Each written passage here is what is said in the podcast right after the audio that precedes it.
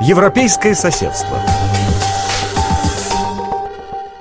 Вы по-прежнему слушаете Международное французское радио РФИ. В эфире программа «Европейское соседство» и я ее ведущая Елена Габриэлян.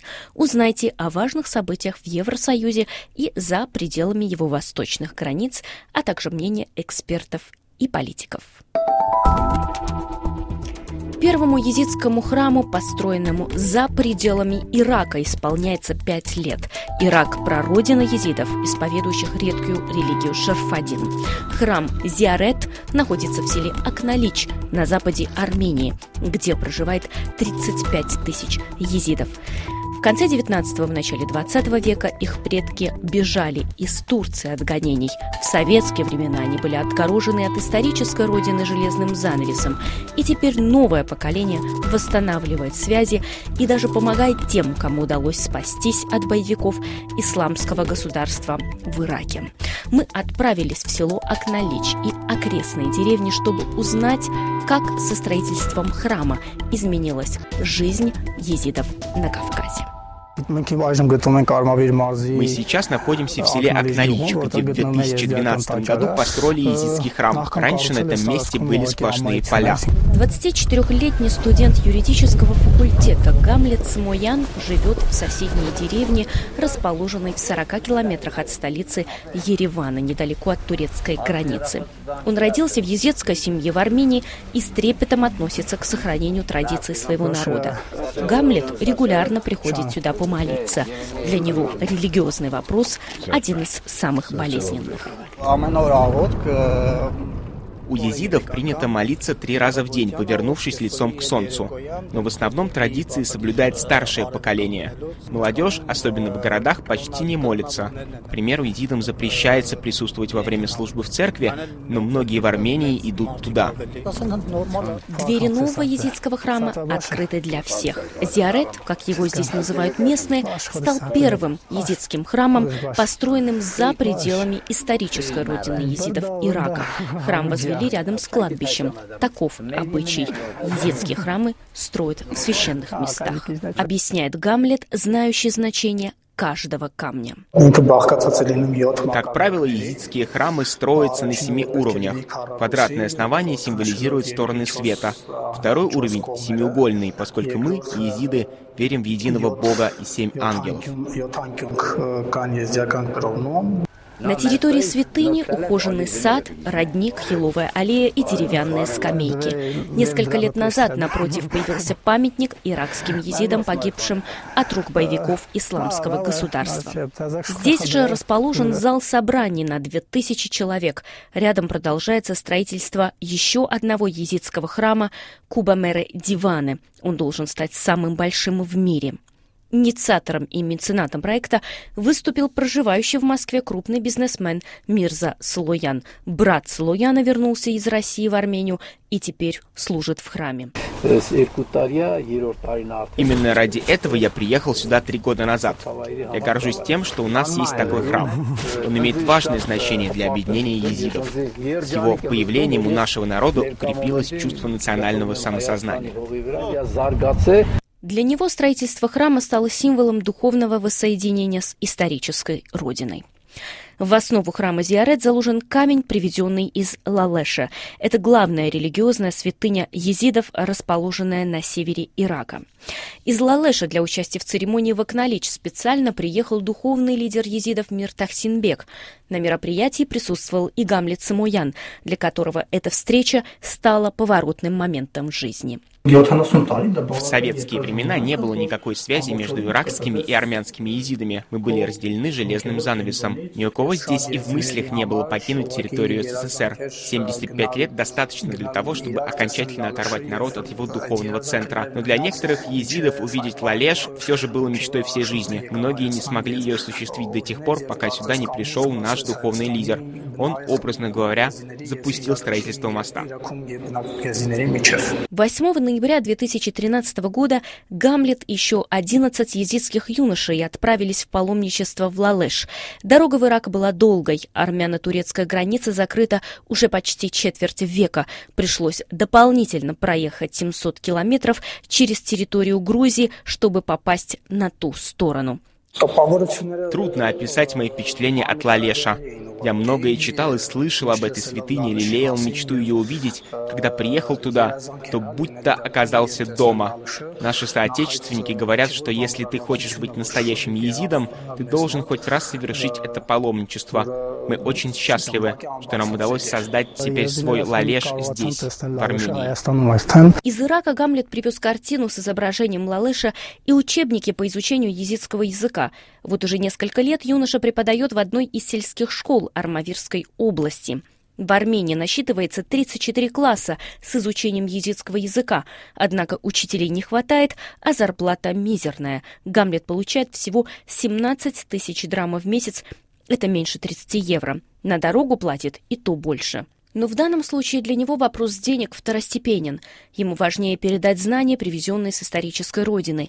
Иракские езиды используют латиницу, а на Кавказе распространена кириллица. Это связано с бывшей обязательной русификацией в советские годы. Сегодня, если езиды из Ирака и из Кавказа встретятся, то могут друг друга не понять, сожалеет Гамлет. Он предпочитает учить школьников латинскому алфавиту, считая, что даст им больше знаний и поможет растущим поколениям выйти из изоляции и установить связь с исторической родиной. Старшее поколение настроено менее оптимистично. Хасан Тамоян уже более 30 лет ведет получасовую передачу на езидском языке в эфире общественного радио Армении. На запылившихся полках его кабинета езидские книги на кириллице. Текст новостей он тоже печатает на русской клавиатуре. По его словам, связь с Ираком слабая, нет совместных проектов и желания и стремления их развивать, особенно в сфере образования. Разницу в алфавите он называет одной из главных преград.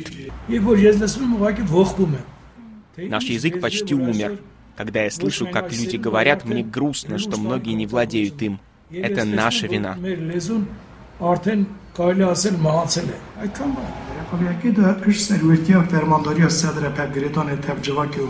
Своей родиной Хасан Тамуян называет Армению. Он никогда не был в Ираке. Его единственной связью с корнями предков было радио. О том, с каким нетерпением его эфиров ждали по ту сторону железного занавеса, старшее поколение помнит до сих пор.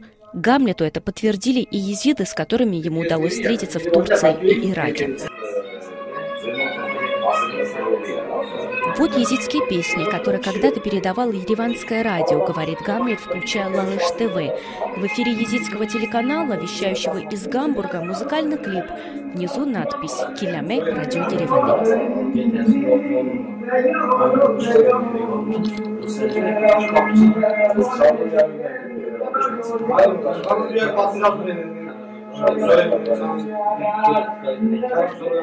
Мы находимся в селе Зартунг, в гостях у близкого друга Гамлета.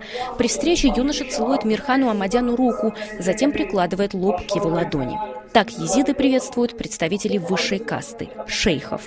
У езидов до сих пор сохранилась кастовая система, основных каст – три – Браки между их представителями запрещены и строго осуждаются в обществе. У нас так много обычаев, что целую лекцию могу рассказать, улыбаясь, говорит гостеприимный шейх Мирхан. Пока его жена накрывала на стол, Мирхан рассказал о том, как его предки бежали из Турции. В начале прошлого века в результате гонений со стороны турецких властей многие езиды поселились на Кавказе.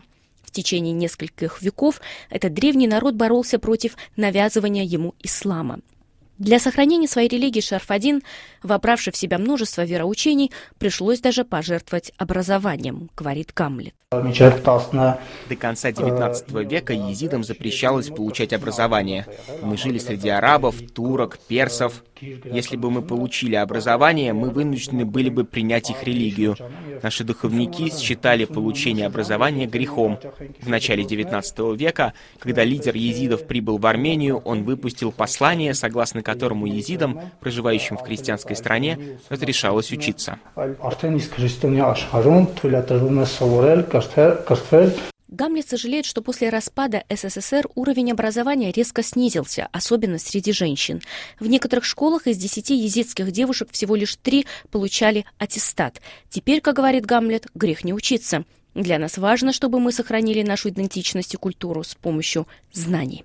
После возвращения из Ирака Гамлет вместе с друзьями создал ассоциацию под названием «Синджар», которая занимается правами езида в Армении, образовательной и культурной деятельностью. Примечательно, что большинство членов ассоциации – женщины. Гражданская активность езидов проявилась и на улицах. Три года назад Гамлет вместе с друзьями вышел на акцию у представительства ООН в Армении с призывом защитить езидов, которые подверглись истреблению со стороны исламского государства. Мы не могли себе представить, что такое может произойти в 21 веке, говорит Гамлет. События 2014 года заставили езидов во всем мире, в том числе и в Армении, осознать необходимость сохранения своей идентичности. Езиды в Армении живут в безопасности и мире. Из-за этого у них ослаб инстинкт самосохранения. Эти события пробудили нас. Здесь многие начали интересоваться происходящим в Ираке – сопереживать и поддерживать изидских беженцев. Юноша рассказывает, что после захвата радикальной группировкой исламского государства, населенного езидами региона Синджар, три езидские семьи прибыли из Ирака в Армению. Отец трех детей, Тарек Башар, в мирное время занимался продажей бензина, накопил денег и построил новый дом, но вскоре пришлось все оставить и бежать от исламистов, действия которых ООН назвала попыткой геноцида в отношении езидского народа. Двух сестер Тарека Башара убили прямо на пути, а спасшиеся члены семьи в течение девяти дней прятались в горах. Вот один из его троих детей. Он был полностью обезвожен. Семья думала, что ребенок умер. Все уговаривали мать его оставить, но она несла его с собой. Когда семья прибыла в лагерь беженцев, врачи обнаружили, что ребенок жив. Каким образом эти три родственные семьи попали в Армению, молодому человеку неизвестно, но он счел своим долгом им помочь. Гамлет приютил у себя дома 19 человек, пока не нашел им новое жилье. Некоторые мужчины даже нашли работу, строили езидский храм Акналича. Езидская семья прожила в Армении год и три месяца. Здесь впервые в жизни увидела снег.